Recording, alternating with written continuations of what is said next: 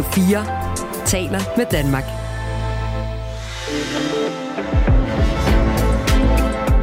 Velkommen til Mandat. I dag med Stine Lynghardt.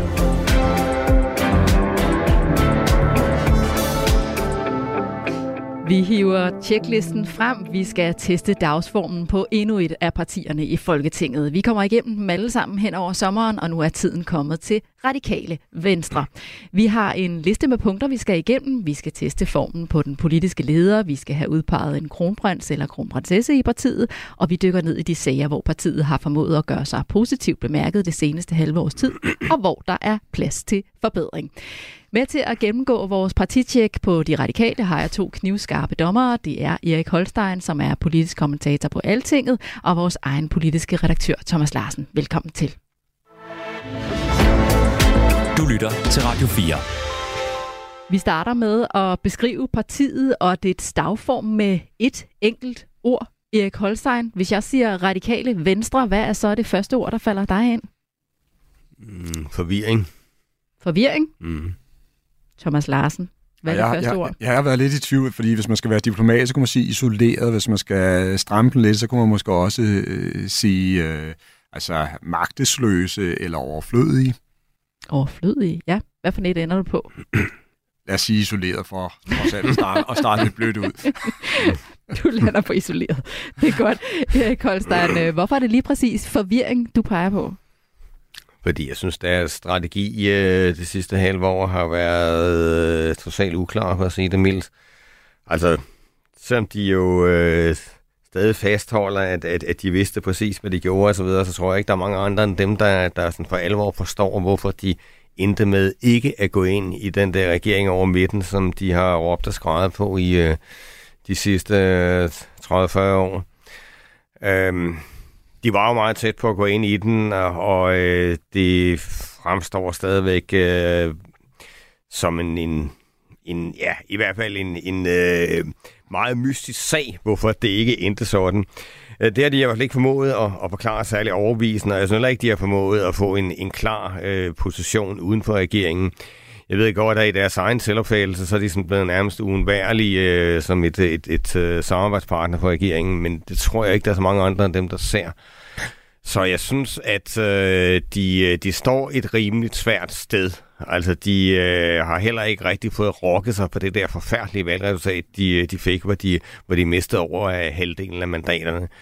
Øh, så øh, ja, der, er et, der er et pænt stykke arbejde at gøre for, for mig som Lidegaard der. Og et øh, grundlæggende forklaringsproblem. Ja, det må man sige. Thomas Larsen, du sagde isoleret. Hvorfor var det den, du endte på? Det er de, især hvis man tænker øh, også på de radikales rolle i et historisk perspektiv, fordi de radikale har altså om, om, om, om nogen været det parti, der har siddet med ved, ved magtens højbord, ikke? og som har øh, altså også ofte siddet i, i regeringssamarbejde. Der er det her berømte øh, udtryk, som jeg tror, de fleste kender, kender, og hvor man siger, at de radikale altså enten sidder i regering eller regerer. Øh, og det siger lidt om, at det er et parti, der, der historisk har haft en enorm indflydelse i dansk politik. Og nu står de bare altså på det yderste af sidelinjen, øh, langt væk fra, fra indflydelse, og er grundlæggende i tvivl om, altså hvem det er, de skal, de skal samarbejde øh, med, øh, hvilken blok de, øh, de, øh, de hører til, og, og, og de har ikke engang kunne finde ud af, som Erik sagde, at finde ind på midten, hvor der rent faktisk nu er en bred øh, flertalsregering, hvor man skulle tro, at det havde været oplagt, at de øh, havde været med.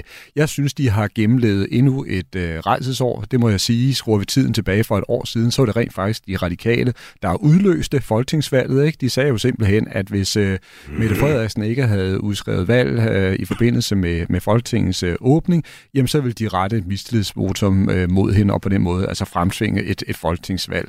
Så det var jo virkelig en kriserklæring til, til Mette Frederiksen. Og så samtidig så går de ind i valgkampen, som de fleste kan huske, ved at pege på Mette Frederiksen, ikke? og dermed var forvirringen stort set øh, total. Så kommer der så øh, gang i regeringsforhandlingerne, hvor hele øh, det radikale venstre drømmeprojekt kommer på bordet, nemlig en, en bred regering, og det ender med, at de må trække sig altså fra de øh, forhandlinger. Undervejs, det skal vi også lige have med, der mister de jo rent faktisk deres formand, Sofie Karsten Nielsen. Hun øh, må give op. Hun kaster håndklædet i, i ringen efter det her katastrofale øh, valgnederlag, som partiet får, og også det øh, rystende lave antal personlige stemmer, hun selv får. Så der har ikke været ret meget at glæde sig over. Og sådan kom vi i gang med dette partitjek af Radikale Venstre. Jeg skal lige sige, at programmet er optaget på forhånd før sommerferien.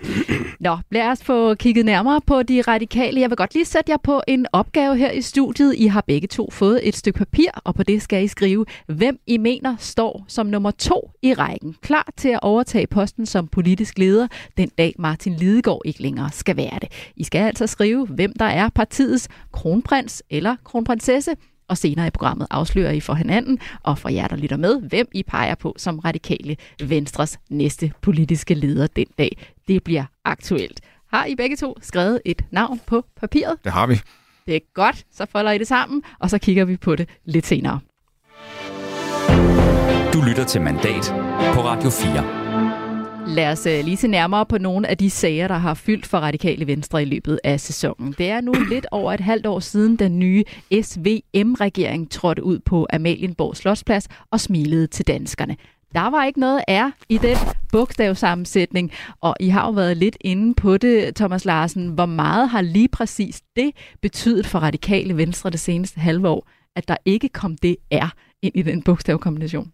Jamen, det har betydet rigtig meget, fordi det har øh, udløst en masse kritik af partiets ledelse, at de ikke kendte deres øh, besøgelsestid og, og, og ligesom kom ind i den her øh, brede øh, regering. Og det var jo også noget, der uh, udløste uro i partiets bagland. Altså, der var uh, rigtig mange af, af, af medlemmerne, og også nogle af de... Uh, lokale politikere rundt om i landet, der simpelthen ikke kunne, kunne forstå det, og som også øh, højligt sagde til medierne, jamen altså herude i kommunalbestyrelsen, der arbejder vi altså på kryds og tværs, og der søger vi indflydelse, og øh, hvis der er noget, der skal kendetegne det radikale venstre, så er det lige præcis, at man søger indflydelse i enhver situation. Så det var, der var faktisk en, en, en sjælden højlydt kritik fra baglandets øh, side.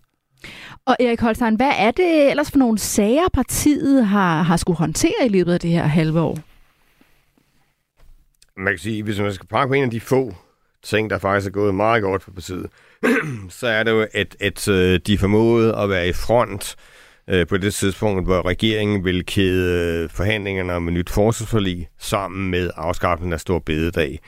Øh, der kom sådan et, et samlet oprør for alle de andre partier i Folketinget, som, som de radikale var med til at orkestrere. Øh, og det var, det var jo vellykket. Der, altså, der, der, der måtte regeringen bakke, og, og den der sammenkædning, den, den, blev droppet.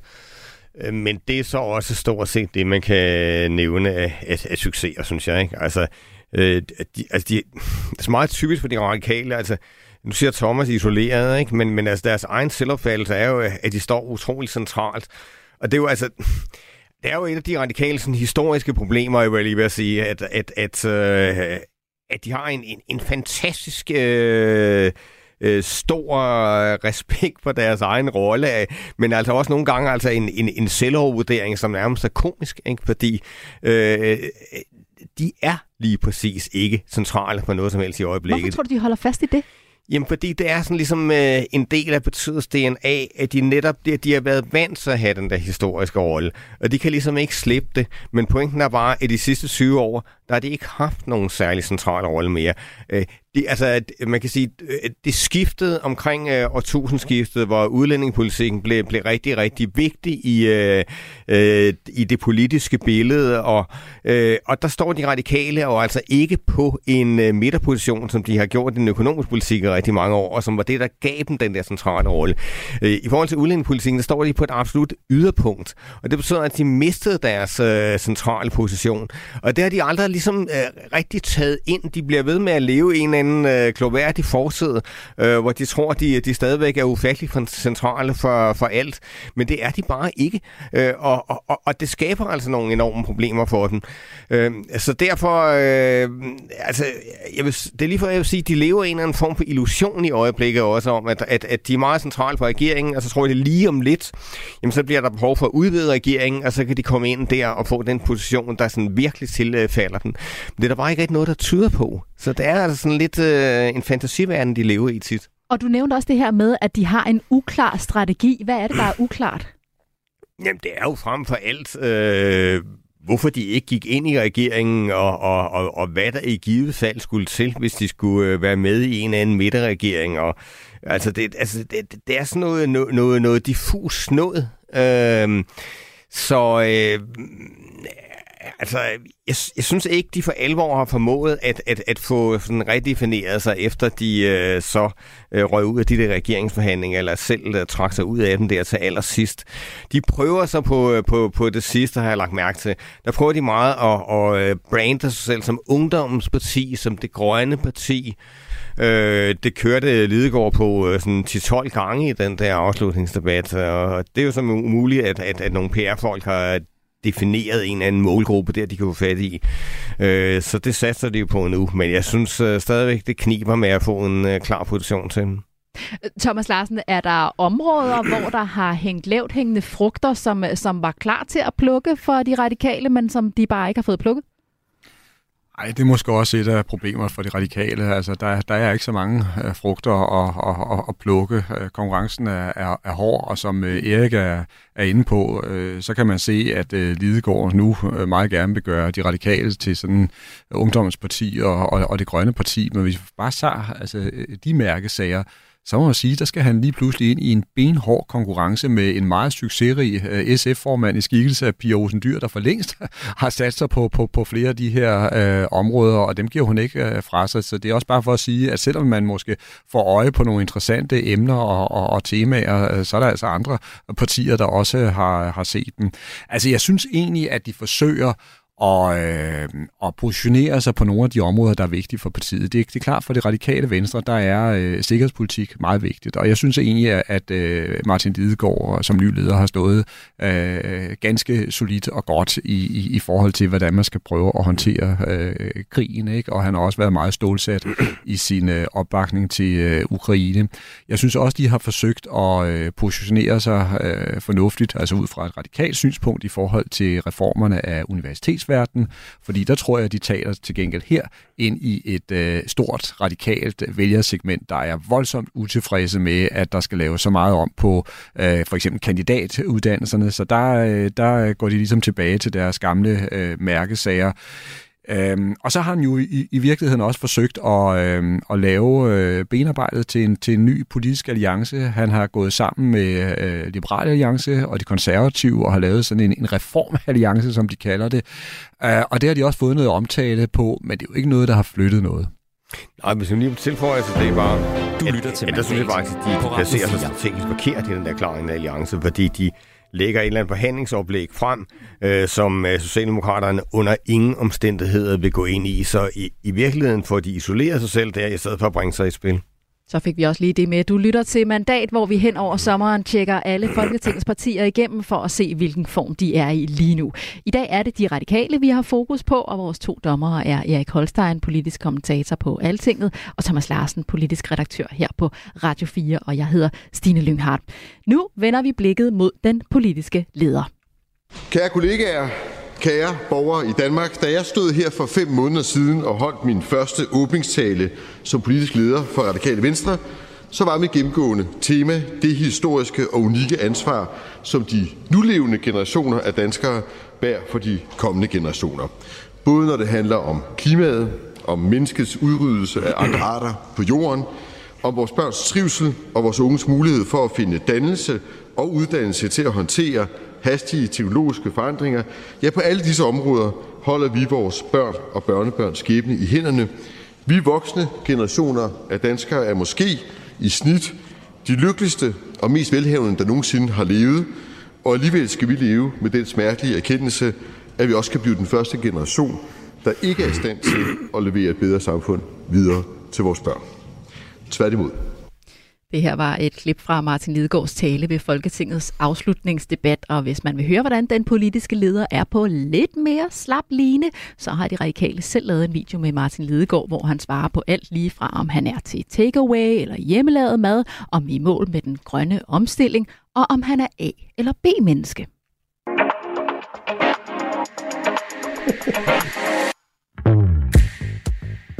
A-menneske, det kommer jeg for børn. Vi er slet ikke imod med den grønne omstilling. Jeg gik faktisk ind i politik på grund af klimaet, og det er også den væsentligste årsag til, at jeg stadig er her. Jeg vil være med til at fulde ind den grønne omstilling i Danmark. Ja, Martin Lidegaard er altså A-menneske, og mener slet ikke, at vi er i mål med den grønne omstilling. Thomas Larsen, kan du give mig et ord, der beskriver Martin Lidegaards form lige nu? Øh, presset. presset? Ja. Hvorfor er det lige præcis presset, du peger på? For det er han. Altså han står med en, en kæmpe øh, opgave på sine øh, skuldre. Han skal forsøge at få øh, den radikale folketingsgruppe til at hænge bedre sammen, fordi selvom de ikke er ret mange tilbage, øh, så er der faktisk øh, øh, på flere felter øh, stor uenighed mellem blandt andet i, i udlændingepolitikken. Han skal forsøge at samle baglandet øh, op i, igen, øh, som vi var inde på før. Der sidder en hel del, der har haft meget, meget svært ved at kunne genkende øh, deres eget parti her i de senere år, og, og synes også, at Folketingsgruppen har truffet mange dårlige beslutninger. Og så skal han sidst, men absolut ikke mindst, så skal han simpelthen slå igennem øh, ud og til. Altså han skal være en synlig, markant, radikal leder, øh, og der er han ikke endnu. Er det en svær opgave, han er på? Ej, det er jo nærmest frygtindgydende. Hvordan griber han den så an? Jamen, han er jo en rutineret og, og dygtig politiker, trænet politiker, som både kan øh, debattere, ikke, og som også kan øh, sagerne. Øh, det, der bare er hans grundlæggende problem her, og, og, og det er virkelig ikke nemt at komme ud over, det er, at de radikale hen over en årrække har kørt sig mere og mere ud på sidelinjen og placeret sig et mere og mere, kan man sige, vanskeligt øh, sted. Øh, så der, er ikke, der bliver ikke nogen øh, hurtige løsninger her. Erik Holstein, hvilket ord vil du beskrive Martin Lidegaard med? Jeg tror, jeg vil sige savlig. Savlig? Mm. Ja. Hvorfor er det lige præcis den, der falder dig ind?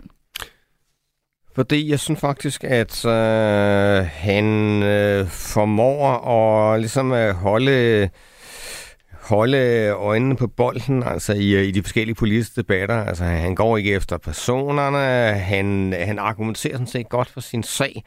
Øh, Altså, jeg synes, at partiet står et frygteligt sted, og, og jeg er helt enig i, at Lidegaard er på en personlig svær mission. Men jeg synes, under de betingelser, som er helt forfærdelige, så synes jeg så, at, at han klarer sig relativt godt. Jeg synes, han, han, han er stærk øh, nok i debatterne. Det er ikke sådan, at han står og famler, fordi partiet famler, så det er ikke sådan, at, at, at han ikke selv er i stand til at argumentere på sine synspunkter. Øh, han argumenterer selvfølgelig glimrende i forhold til, til klimaspørgsmål, i forhold til, til øh, universitetsreformen og alle de der ting, sådan radikale mærkesager. Men jeg synes altså hele vejen rundt egentlig, at han er sådan ret velfunderet. Og så har han jo også gjort det, som jo så alt har været rigtig, rigtig klogt, at i modsætning til hans forgængere, der kastede om sig med ultimatumer i et væk, det har han droppet, ikke? Altså, det var ligesom en af hans uh, mottoer, da han kom øh, til som ny leder. Nu må det være slut med alt det der, ikke? Og det var jo også helt til grin, ikke? Som, som de radikale øh, øh kyldede rundt med dem der i en periode, ikke? Det var sådan helt Anders Samuelsen-agtigt på et eller andet tidspunkt, ikke? Øh, og der synes jeg, altså, jeg synes, at Lidegaard har fået øh, de radikale, altså forsøgt at få partiet ind på en mere resonabel sted, men problemet er jo øh, netop det der med, at, at partiet strategisk har isoleret sig øh, helt vildt i løbet af de sidste 20 år, og jeg slet ikke har den position, øh, som de havde tidligere, og, og det har de ikke affundet sig med, og det, det har Lidegaard heller ikke, jeg tror ikke, han for alvor har forstået, hvor galt det egentlig står til, og dertil kommer så, at han har en folketingsgruppe, som bestemt ikke er nem, altså der er nogle, øh, øh, skal vi så være venlige at sige, at der er nogle personligheder i den folketingsgruppe, som, som øh, det måske kan være lidt svært at, at håndtere altid. Ikke? Lad os lige vende tilbage til dem, øh, Thomas Larsen. Hvor meget betyder Martin Lidegaard egentlig for de radikale? Jeg vil sige, at han er meget, meget afgørende mm. nu. Han er jo ganske enkelt uh, samlingspunktet, kittet, uh, der får tingene til at hænge sammen i, i det parti. Uh, og hvis han ikke uh, var trådt frem som uh, ny uh, lederskikkelse, så tror jeg faktisk, vi ville have haft det endnu sværere. Ja, helt enig.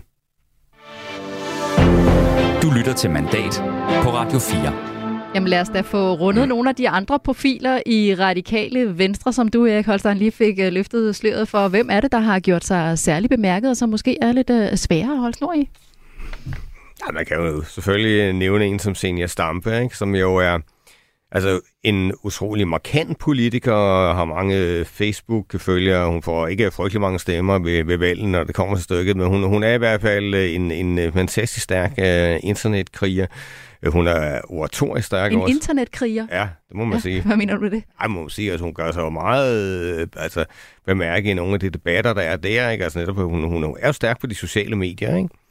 Øh, men hun er jo sådan tvæk svær for, for partiet, fordi hun er jo også nogle gange med til at, at øh, placere partiet et sted, hvor det netop overhovedet ingen indflydelse kan få. Ikke? Det var hende, der var i front med det der, øh, det der ultimatum omkring øh, Ravanda, ikke? Altså, at hvis, den socialdemokratiske regering kørte videre med den der plan om en modtagelsescenter i øh, et afrikansk land, jamen så ville man så vælte regeringen. Altså bare det, man kørte videre med planen. Øh, og, og, og der var det jo kendetegnende, at enhedslisten øh, placerede sig mere pragmatisk end de radikale i den situation, hvor enhedslisten sagde, jamen i det øjeblik planen bliver ført ud i livet, jamen så vil vi jo så trække støtten. Men de radikale øh, i, i senior stampe-optikken, der skulle man altså trække øh, støtten, bare man øh, havde planerne i det hele taget. Ikke? Altså, det, er jo, det er jo sådan et, et eksempel på, øh, hvordan hun kan gøre det meget, meget, meget svært for partiet, og meget, meget svært for Martin Lidegaard. Øh, så så øh, ja, hun er en profil, men øh, hun er godt nok heller ikke let at danse med. Ikke?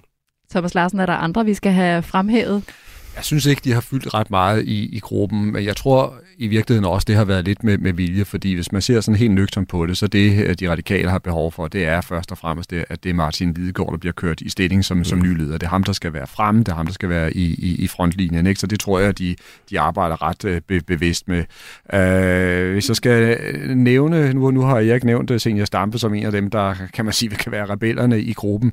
Hvis man så skal se på, på, på et af de folketingsmedlemmer, der måske så til gengæld har indtaget rollen som en form for støtte til Martin Lidegaard, så kan man pege på, på Christian Friis Bak, som vel på en eller anden måde også er, er en, et, et stabiliserende element, vil nogen i hvert fald sige yeah. i gruppen.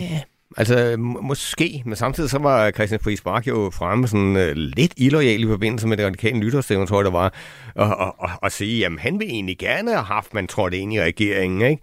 Uh, det var jo bestemt ikke hjælpsomt for Lidegaard, så det, han, da, altså, det, no, det er rigtigt nok, han, han ligger nok måske fundamentalt på samme linje som Lidegaard, men, men der er alligevel sådan nogle lidt underlige ting, der sker indimellem. Der ryger et par navne hen over bordet her, men nu er vi jo nået til det punkt, hvor vi skal have afsløret, hvilket navn I skrev på papiret tidligere i programmet. Jeg vil gerne vide, hvem I hver især peger på som de radikales kronprins eller kronprinsesse, der skal tage over efter Martin Lidegaard, når han på et eller andet tidspunkt ikke længere skal være politisk leder. Ja, op med papirerne. Okay, der står Samia Nawa op ved, øh, over ved Thomas Larsen, og så står der et stort, fedt spørgsmålstegn over hos Erik Holstein. Det, det er åndfærd, Erik. Det er fornemt. Beklager. Hvorfor øh, står der et stort, fedt spørgsmålstegn over dig? Ja, hvad to grunde. Altså, for det første fordi, at, at, at, at det ikke er aktuelt på det radikale overhovedet at skifte leder i øjeblikket, men, men, men altså noget andet er altså også, at hvis nu øh, Lidegaard, han øh, øh, bliver kvalt i en økologisk agurk eller et eller andet i morgen, ikke? Så, så, det må vi ikke håbe. Ja, nej, men altså hvis der skete et eller andet øh, forfærdeligt med den stakkels mand, så, så øh, Altså, der vil ikke være en oplagt øh, ny nummer to. Altså, er det ikke et problem, Erik Holstein? Jo, det, det, det er det der på et eller andet plan, men det, det, det altså, man, man kan sige, øh, det var der jo heller ikke hvor Socialdemokratiet, øh, øh, Mette Frederik. Det, det, er jo ikke, det er jo ikke et problem, så længe man er sikker på, at, at, at den leder, man har, øh, kommer til at fortsætte et godt stykke tid frem. Så det er ikke det, er ikke det der er sådan, ligesom er, er det største problem hos de radikale i øjeblikket.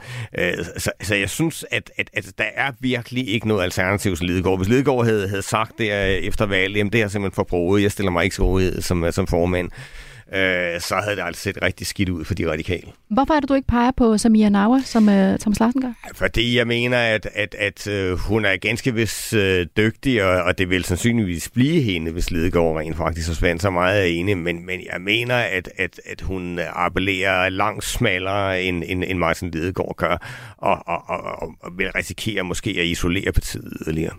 Du pegede på Samia Nawa. Thomas Larsen, hvorfor det? Jamen, jeg vil også godt have lov til at sige, ligesom øh, Erik, at, at den her den er lidt, lidt søgt, fordi jeg tror nemlig rent faktisk heller ikke, de er på vej til et, øh, et ledelseskift. Altså tværtimod, så tror jeg, at øh, hele partiet mere eller mindre satser på, at nu skal Martin Lidegaard altså have en, en fuld periode, og nu skal han forsøge at, at, at, at rette partiet øh, op. Og her er det også lidt vigtigt, at vi har den øh, historiske baggrund øh, med. Vi skal lige huske på, at øh, det radikale venstre inden for ret overskuelig tid har været igennem to frygtelige ledelseskift. Altså først Morten Østergaard, der må gå nærmest i vandære for dansk politik på grund af de her MeToo-sager. Um, altså grundlæggende en utrolig pinagtig omgang for ham selv og for hele partiet. Og dernæst, så må Sofie Karsten Nielsen altså efter valgnederlaget også pakke tasken og forlade dansk politik, øh, som virkelig altså nederlagets kvinde. Ikke? Og derfor så er, der, så er dynamikken også sådan, at øh, i det radikale venstre, at nu vil man altså gerne holde fast i Martin Lidegaard. Så, så det er det der med, der mm. nærmest skal, han skal nærmest have en, en tagsten i hovedet, øh, og ikke være her mere, før vi, vi kigger ind i, i et ledeskifte. Men ellers, hvis vi kigger nogle, nogle år frem, og øh, Samira hun fortsætter sin øh, udvikling, så tror jeg, hun kan være et, et, et godt øh, bud. Hun er dygtig, hun kan øh, stoffet på mange felter, hun er ekstremt ambitiøs, og i partiet tror jeg også gerne, man vil have en med hendes øh, baggrund og hendes historie. Du lytter til Mandat på Radio 4. Her og nu er sommerferien i fuld gang, og til oktober starter så en uh, ny politisk sæson. Erik Holstein, uh, hvordan får radikale en klar strategi det kommende, i den kommende sæson? Altså, der kommer nogle sager, som kommer til at ligge meget godt til dem. Vi har allerede været inde på øh, universitetsreformen, øh, øh, som de selvfølgelig skal køre på, og, og også, altså det er jo sådan et af de områder, hvor de ikke skal være pragmatiske, det er bare at give den fuld hammer og, og øh, kritisere det, der kommer, ikke? fordi de har så mange kernevælger inde på det område, som, som vil blive rasende, øh, hvis der bare bliver skåret det mindste i nogle kandidatuddannelser, eller hvad det nu kan være. Øh, så det er det ene. Og, og så, så kan man sige, at hele klimaspørgsmålet altså, kommer jo op her til efteråret med, med CO2-afgifter til landbruget. Og der er jo ingen tvivl om, at, at ud fra en radikal synsvinkel, der kommer øh, SVM-regeringen til at placere sig øh, et sted, der er alt for uambitiøst. Øh, og der skal de selvfølgelig også hamre løst. Og der, der får de jo en chance til at sige, jamen altså, der kan I bare se, det var derfor, vi ikke gik med i regeringen og så videre. Så det er nogle af de der sager, de kan køre på. Du lytter til Mandat på Radio 4. Og nu er vi så nået frem til det punkt, hvor vi skal konkludere på den form, radikale venstre er i. Vi har været hele tjeklisten igennem og skal have uddelt nogle karakterer. På en skala fra 1 til 10, hvordan er kampformen på de radikale lige nu midt i 2023? Thomas Larsen, hvad er du ind på? Jeg overvejede øh, to, men øh, jeg, jeg er jo øh, lidt, lidt flink trods alt, ikke? så jeg siger tre. Du siger tre. Du rundede lige lidt op. Og hvad med dig? Erik Holstein? Ja, det er også det, jeg ligger på. Altså, de, de kan ikke komme meget højere op med den position, de ligger i nu. Hvorfor er det lige præcis tre i peger på, Thomas Larsen? Jamen, havde, lige, havde vi ikke skulle vi give karakterer lige i kølvandet på, på valget, så kunne vi nærmest have talt om et eller to, mm, ikke? Mm. Men, men, men de har trods alt rettet tingene lidt op, og Martin Lidegaard er altså skridt for skridt ved at, at, at prøve at manifestere sig som, som ny leder.